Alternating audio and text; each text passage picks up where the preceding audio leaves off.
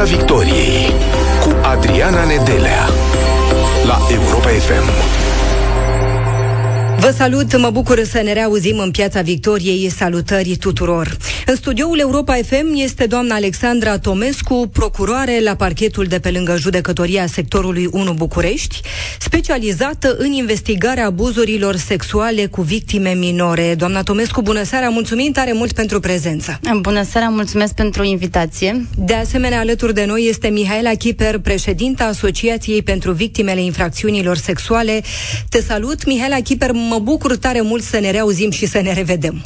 Bună seara! E un subiect tare dureros, cel pe care îl vom vorbi în această seară și e atât de dureros că pare incredibil că noi în continuare, ca țară, ne poticnim. Copiii, victime minore ale abuzurilor sexuale sunt viitorul nostru și mai mult de atât sunt parte din noi, sunt sufletul nostru. Ajungem la acest subiect sensibil pentru că ați dezvăluit recent pe site-ul de specialitate juridice.ro cum i-ați cerut scuze victimei unui abuz sexual al cărei dosar fusese clasat. Spunea procurorul Marian Trușcă pentru Libertatea, colegul dumneavoastră, clasarea e normă în România. E un articol cu titlul O țară în căutare de criminali în serie, dar bogată în violatori în serie. Doamna procuroare, de ce ați scris articolul acesta? Cum v-a venit ideea și ce învățăm din el? Uh, da, uh, am scris articolul ăsta pur și simplu pentru că am avut o mică frustrare la un moment dat. Uh, observam că lucrurile cumva stagnează în acest domeniu și că foarte multe resurse și forțe sunt implicate în alt gen de pregătire profesională și am simțit această neputință și această dorință de a semnaliza faptul că sunt și alte infracțiuni, cum sunt acestea, da, din uh, infracțiuni sexuale comise asupra minorilor, care ar trebui să fie avute în vedere și să se facă mai mult în direcția asta, adică să ne specializăm în direcția asta. Și de asta am simțit nevoia să vorbesc. Cumva, poate din frustrare, să zic, a apărut acest articol. Uh, Uh, și știți și noastră foarte bine că scrisul te ajută cumva să te și liniștești. Ce doare cel mai tare? Ce stagnează? Ce ar trebui să rezolvăm urgent? Uh, urgent, uh, mă rog, uh, sunt atât de multe. Sunt foarte multe lucruri, într-adevăr, dar uh, ceea ce este bine că se fac pași, într-adevăr, micuți, dar se fac pași, uh, în special în direcția asta se construiesc săli. Aici Mihaela a construit 8 săli în țară, dacă nu mă înșel, sunt 8, nu așa? Da. Uh, pe de altă parte, au început, uh, au început oamenii să se formeze în direcția asta sau, sau să-și dorească să se formeze și uh, cererea ca astfel de seminare în care se discută această problemă, pregătirea, instruirea procurorilor în direcția aceasta au început să devină tot mai multe. Deci să zic că așa se fac pași în direcția asta. E, e o cu totul altă abordare și o schimbare a filozofiei care a pornit de la parchetul capitalei. Este un loc pe care îl urmăresc și cu interes profesional de multă vreme și este locul în care am văzut de-a lungul timpului mulți criminaliști schimbând regulile în investigații și asta s-a întâmplat de fapt și pe acest domeniu legat de violența sexuală împotriva copiilor. Ca jurnalist de justiție am fost în contact cu acești oameni în ultimii aproape 17-18 ani. Uh, discutam cu uh, prin procurorii din acea perioadă despre aceste cazuri, dar întotdeauna intervenea așa ca un fel de răspuns um, foarte uh, restrâns ca posibilitate. Adică nu aveai nici cum să te documentezi mai mult. De ce sunt cazuri, sau cum sunt cazurile acestea de violență sexuală, de viol împotriva copiilor? Și răspunsul era invariabil uh, legat de tensiunea dintre părinți care încearcă să se răzbune în acest fel și își folosesc în mod imoral copiii um, în astfel de războaie penale. Apoi, uh, treptat, uh, am văzut că, de fapt, aceste cazuri despre care nu vorbeam niciodată, eu n-am vorbit ca jurnalist de justiție și am cărat o perioadă de timp această vinovăție cu mine, um, am văzut că, de fapt, nu sunt cazuri izolate. Uh, că de fapt sunt um, adevărate pattern pe care le poți întâlni um, și că dacă tratăm la nivelul acesta de mituri uh, răspunsurile sau variantele uh, de soluții în aceste cazuri, de fapt, noi nu rezolvăm nimic, trimitem copii înapoi în abuz și un copil care ajunge să ia contact cu sistemul de justiție, fie și așa, într-o uh-huh. sesizare făcută de un părinte în răzbunare. Credem că acel copil e în siguranță? Chiar nu avem nevoie să aprofundăm contextul în care el se află? Chiar nu avem nevoie de niște, de niște instrumente cu care să sondăm și să înțelegem mai bine tipul de abuz sau de, de, de, de, de să explorăm uh, vulnerabilitatea în care acel copil se află? Articolul dumneavoastră a fost rostogolit în presă și nu numai. Mm. Cum anume ați ajuns să vorbiți cu acea minoră pentru că dosarul ei fusese clasat, s-a redeschis i-ați cerut scuze pentru că ea nu mai avea încredere în autorități, în statul român. Așa este, este firesc să-ți cer scuze când se întâmplă o eroare, chiar dacă nu este neapărat din vina ta, dar tu ești un reprezentant al instituției respective. Pe de altă parte, uh, neîncrederea de care vorbeați este un lucru uh, general, generalizat, adică Uh, și copiii cumva, uh, de regulă când vin la audiere pentru prima dată, spun că dar nici nu credeam că o să mă cheme cineva să mă bage în seamă pe mine pentru chestia asta. Și lipsa asta de încredere uh, și totodată rușina despre care se vorbește și de-aia probabil nu se ajunge foarte repede ca uh, minorii să facă dezvăluiri sau ca să fim sesizați cât mai repede. Toate aceste lucruri, de fapt, vin din uh, sfera familiei, pentru că uh, acești copii aud în sânul familiei uh, sau poate vă la știri, da, organele judiciare nu sunt de încredere, că ăștia nu fac nimic, poliția nu știu cum e. Și atunci e clar că au și ei niște preconcepții și se gândesc cine o să ne ia pe noi în seamă. Preconcepții pe care poate le avem și noi, că și noi ne gândim, da, un copil spune adevărul, adică suntem obișnuiți de, de mici să gândim că un copil uh, fabulează foarte mult. Și cazurile uh, noastre din uh, sesizările pe care le-am avut, eh, din contră, au demonstrat că acești copii sunt de cele mai multe ori sinceri, într-o proporție foarte, foarte mare. Cerându-vă scuze, dumneavoastră, practic, v-ați umanizat meseria. Sunteți procuror. Da. Cum a reacționat copilul? Uh, da, cred că a fost și pentru ea un șoc. Cred că a fost și pentru ea un șoc, dar uh, momentul acela a deschis uh, relația dintre noi două că practic asta este și ideea, relația despre care vorbim. Uh, noi, uh, procurorii din cadrul parchetului de pe lângă judecătoria sectorului și, în general, procurorii din capitală, suntem cei care facem audierea. Dar audierea este o a doua fază a relației, pentru că, de fapt, relația cu minorul pornește de înainte să uh, îl întâlnim la audiere. Sunt pentru mai mulți audierea pași... să aibă succes. Exact. Sunt mai mulți pași premergători și, de fapt, aici vorbim despre culoarul copilului este o procedură pe care, să zic așa, între ghilimele, am inventat-o noi în practică. Bineînțeles că noi nu am inventat apa caldă, dar am adus-o în orașul nostru cumva și am observat în practica noastră cum este cel mai bine să facem lucrurile.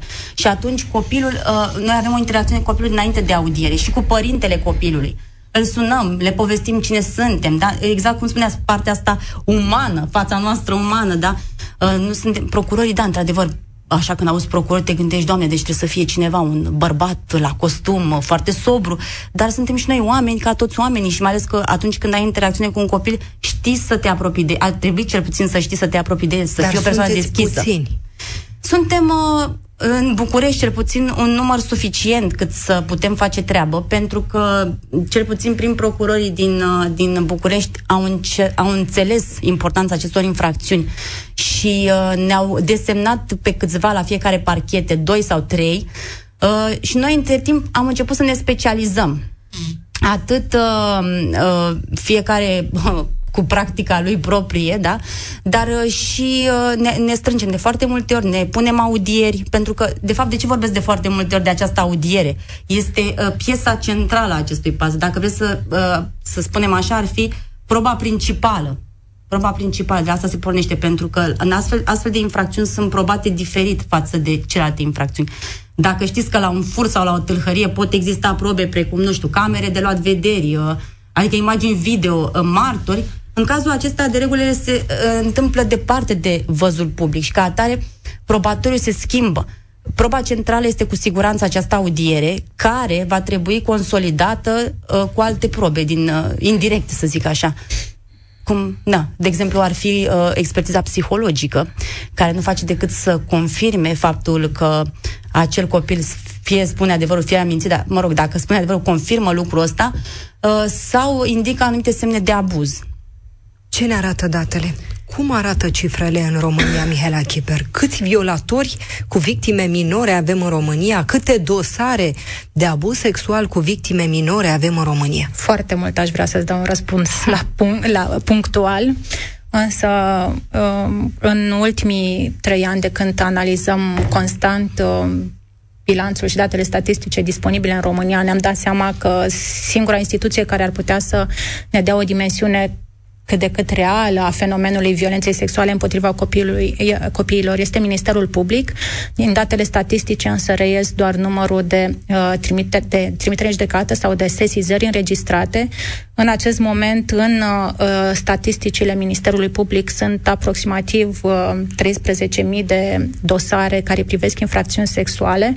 Uh, violurile, spre exemplu, nu sunt defalcate pe minori și majori, Uh, dar din experiența și analizele pe care le-am mai făcut, cumva corelat cu ce se întâmplă în medicina legală și la parchetul capitalei, am văzut că peste 65% dintre sesizările de viol se referă la copii în România.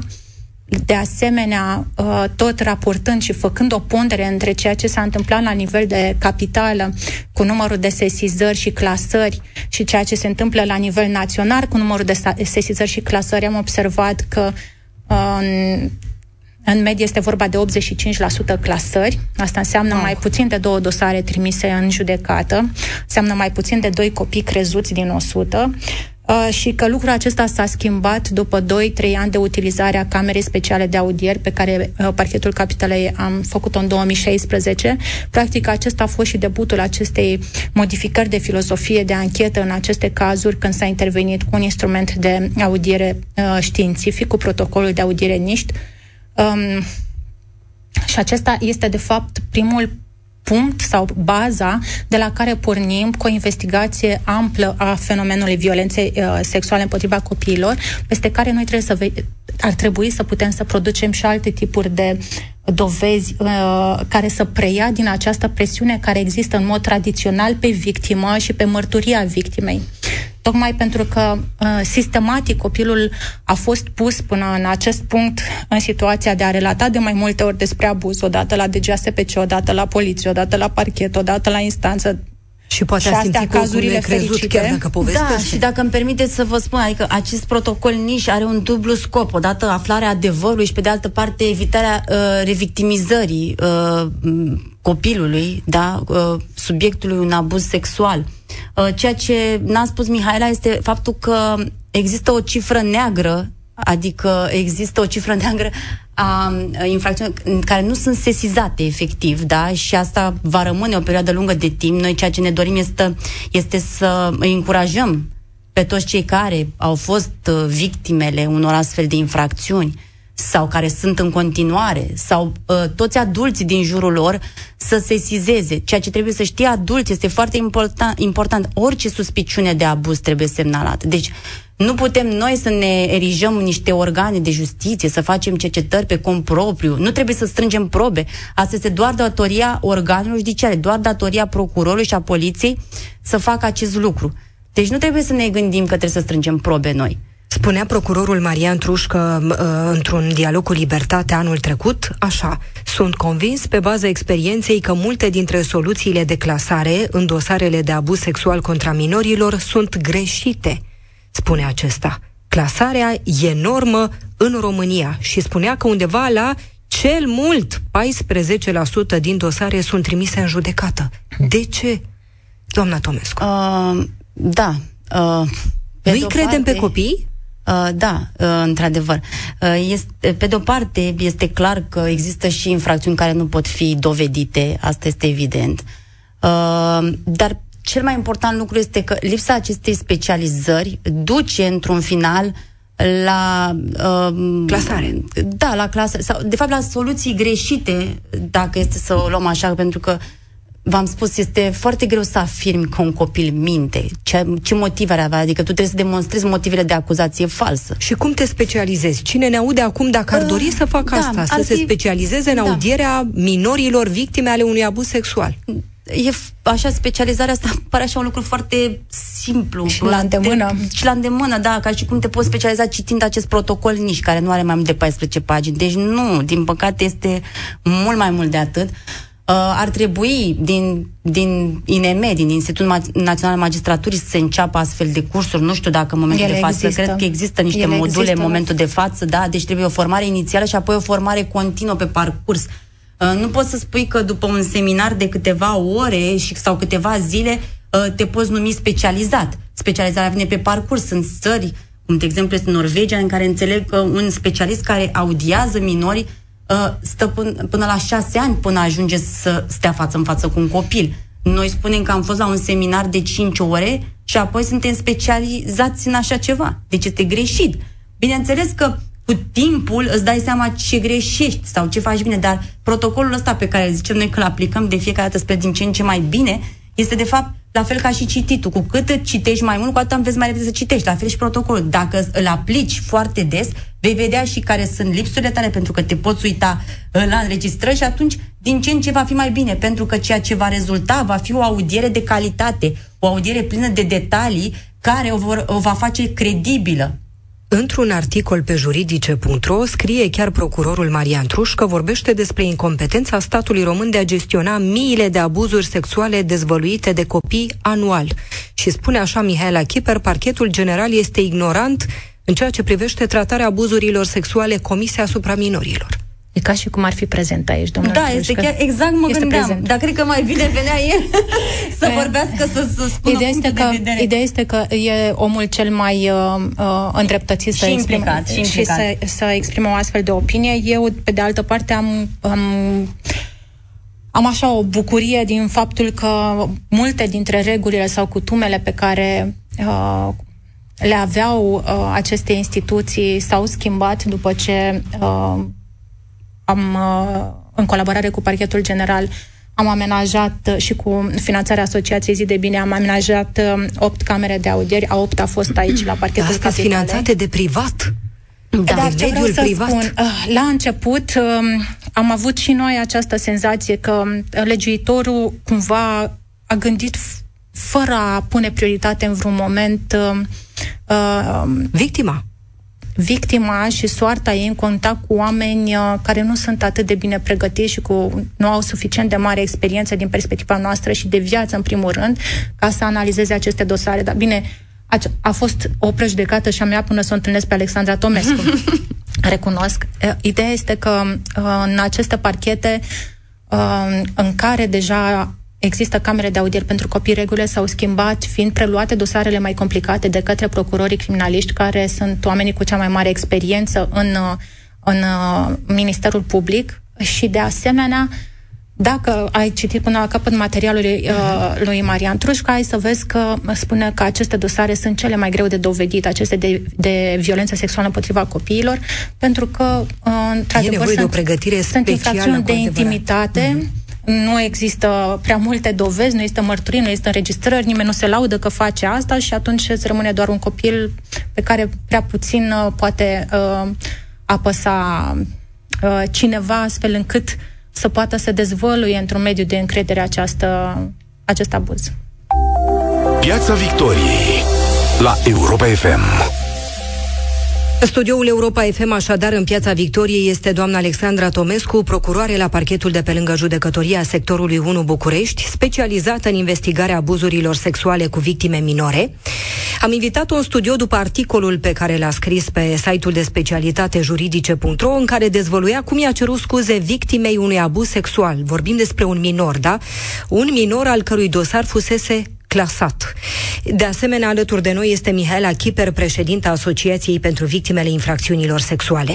Vreau să vorbim în continuare despre profilul agresorului, doamna Tomescu. Cine abuzează sexual un minor? Da, ar fi bine să putem face un profil al agresorului. Uh, eu o să vă vorbesc în special din dosarele mele, ce am observat uh, că ar fi uh, foarte des întâlnit. Deci, din start vă spun că nu se poate face un astfel de profil. Ceea ce vă pot spune este că, într-adevăr, uh, sexul masculin predomină ca autor în astfel de infracțiuni. Asta nu înseamnă că persoanele de sex feminin nu sunt eventual participanți sau poate cu autori sau complici, da? Uh, pe de altă parte, uh, vârste, ca și vârstă, dacă să ne gândim ca vârstă, sunt uh, începând cu preadolescenți, ca și autori mă refer, da? da? Care nu răspund penal, poate au 12-13 ani, și încheind cu vârsta a treia, adică nu se oprește, nu se potolesc, ca să zic așa. Nu poți să spui că ești uh, pedofil un an, doi sau o zi sau două. Deci Cei mai mulți sunt la finalul vieții ai familiei? Asta este ideea. De fapt, ceea ce contează este că cei mai mulți uh, agresori sexuali așa, sunt apropiați ai familiei, fac parte din cercul familiei. Ori sunt din familie, ori din cercul apropiat al familiei. De regulă încearcă să câștige încrederea persoanei vătămate. Uh, de multe ori se dezvoltă relații, că putem spune asta între ei, uh, și astfel infracțiunea devine, fie, fie capătă o formă continuată, fie devine un concurs dacă se, se distanțează în timp actele de agresiune. Ideea este că noi ne-am obișnuit să credem sau să vedem un autor al violului ca fiind un om din acesta uh, rău, violent, uh, dar nu se întâmplă așa de regulă, adică ei au un comportament foarte frumos uh, cu victima. Ademenitor chiar, blânzi uh, poate. Sunt blânzi, înțelegători, uneori ocupă rolul unui părinte, uh, deci uh, ei practic se arată uh, interesați de victimă de cele mai multe ori. De asta unele dintre victime cumva le caută și circunstanțe atenuante. Uneori chiar, uh, dacă stăm să o luăm așa, aș, aș putea să spun că au încercat să mă mintă în apărarea uh, mai degrabă a autorilor decât uh, să fabuleze uh, întâmplări. Caută da. anumiți copii? Te rog, Mihela.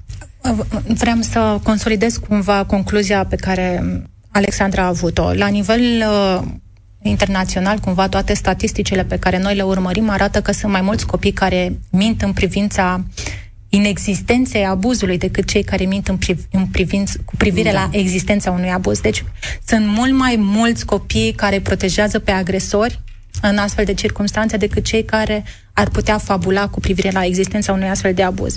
Și aici este lupta majoră pe care trebuie să o ducem cu miturile și cu modul nostru în care acceptăm că există violență sexuală împotriva copiilor și reacționăm.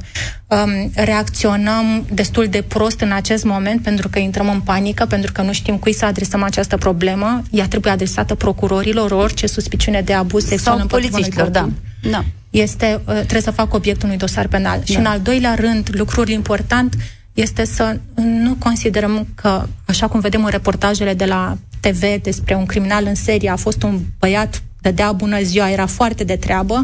În cazul uh, pedofililor, agresorilor sexuali, uh, aceeași, uh, același comportament este real pentru că este un om în regulă, un psihopat. Este o persoană care va mima uh, un comportament normal și uh, va mima uh, uh, o conduită firească în comunitate, dincolo de ușă, dincolo de ferestrele casei lui însă, este stăpân absolut. Și pe care o vom încuraja să facă din nou ce a făcut pentru că noi clasăm dosare pe bandă rulantă? Impunitatea este ah. o senzație cu care noi, uh, impunitatea agresorilor sexuale este o senzație cu care noi trebuie să luptăm în acest moment.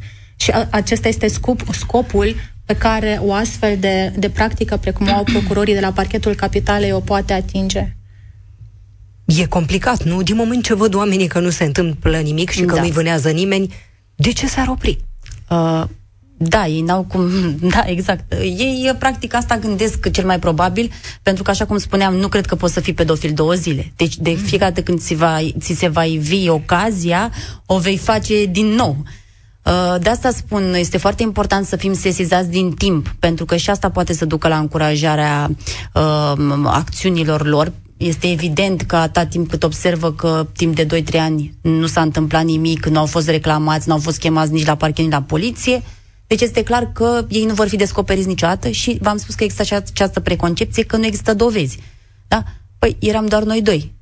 Ce alte dovezi puteau fi? Bineînțeles că se pot face probe și v-am explicat că tocmai această audiere este piesa centrală și dacă este făcută așa cum trebuie, poate să, să aducă Condamnări ca la omor, spre exemplu. Ah. Ai două, sunt dosare cu câte 20-22 de ani pentru viol, bazate în special pe acest element central, o mărturie bine luată de da. către un procuror care știe... Un procuror poate să fie un polițist sau poate să fie și un uh, psiholog. Nu neapărat uh, profesia lui contează.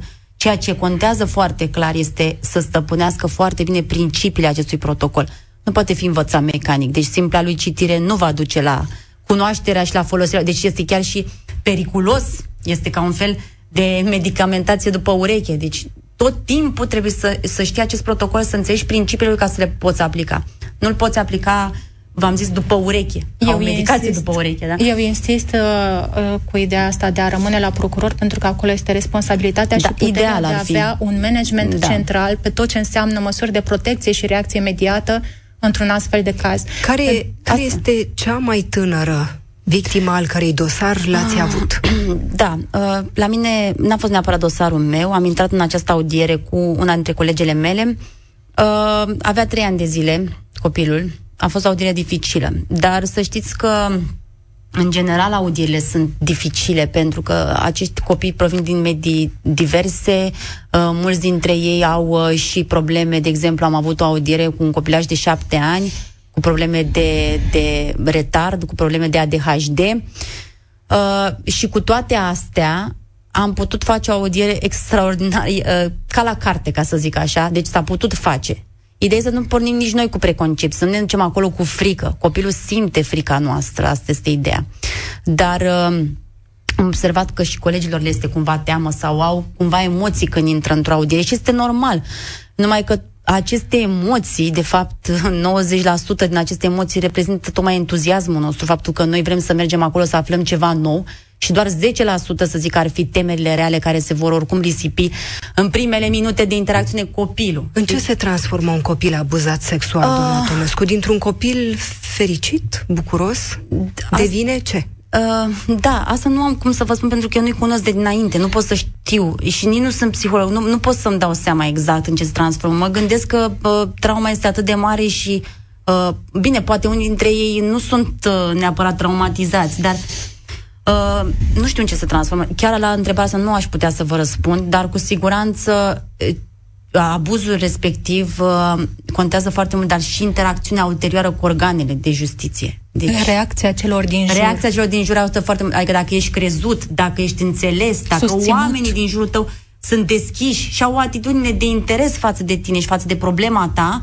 uh, s-ar putea ca trauma pe care tu o ai sau o vei dezvolta să fie mai mică.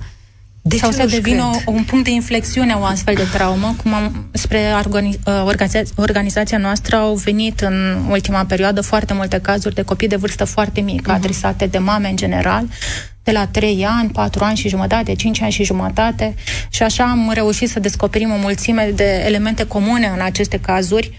Um, Uh, dar uh, de, de multe ori vorbim despre uh, o reactivitate mai mare a copilului care trece printr-un astfel de episod de abuz.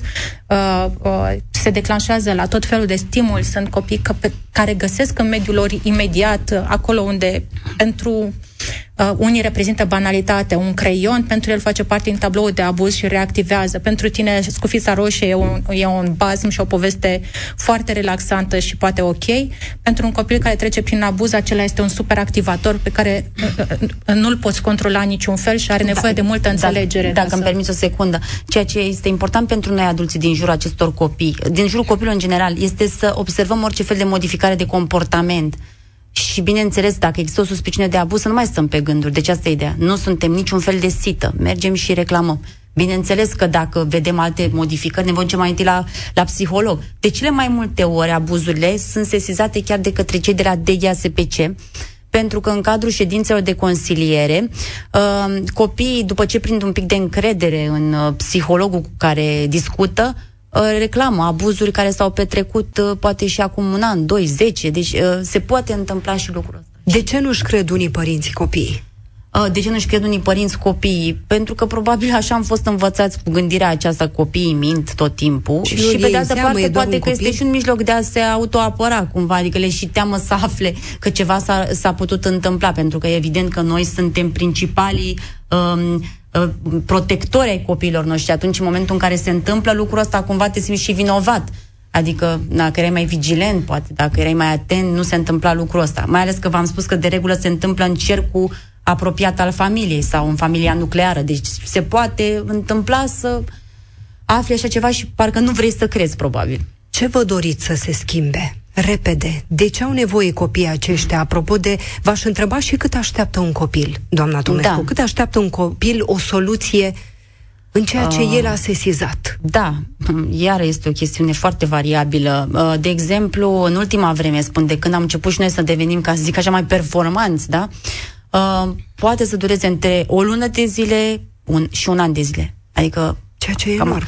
Este enorm, dar uh, lucrurile astea trebuie bine făcute. Nu ne putem grăbi. Cu atât mai mult cu cât v-am explicat că sunt destul de diferite probele față de un dosar normal. Și atunci Trebuie să închidem toate portițele în care ar putea exista breșe de siguranță, în care să ni se spună că, uite, poate aici...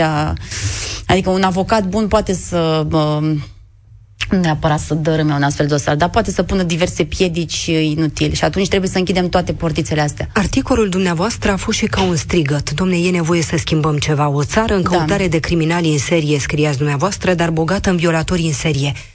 Care e recomandarea? Ce sugerați? Ce trebuie schimbat acum? Păi, asta trebuie schimbat în primul rând. Deci cele două premise ale unui dosar bine instrumentat sunt în primul rând sălile acestea de audiere și apoi oameni specializați ca să poată să facă audiere de calitate. Asta ar fi cel mai important lucru. Asta trebuie schimbat. Restul le știm, adică dar, ă, ca să te specializezi lucrurile astea două, de lucrurile astea două ai foarte mare nevoie să cunoști acest protocol foarte bine și să ai o sală de audiere, pentru că știți cum e de regulă când, dacă ați observat cum decurge o audiere clasică, vii la poliție sau vii la parchet și tu vorbești și ulterior după ce ai vorbit se uh, tehnoredactează sau se redactează declarația ta, da?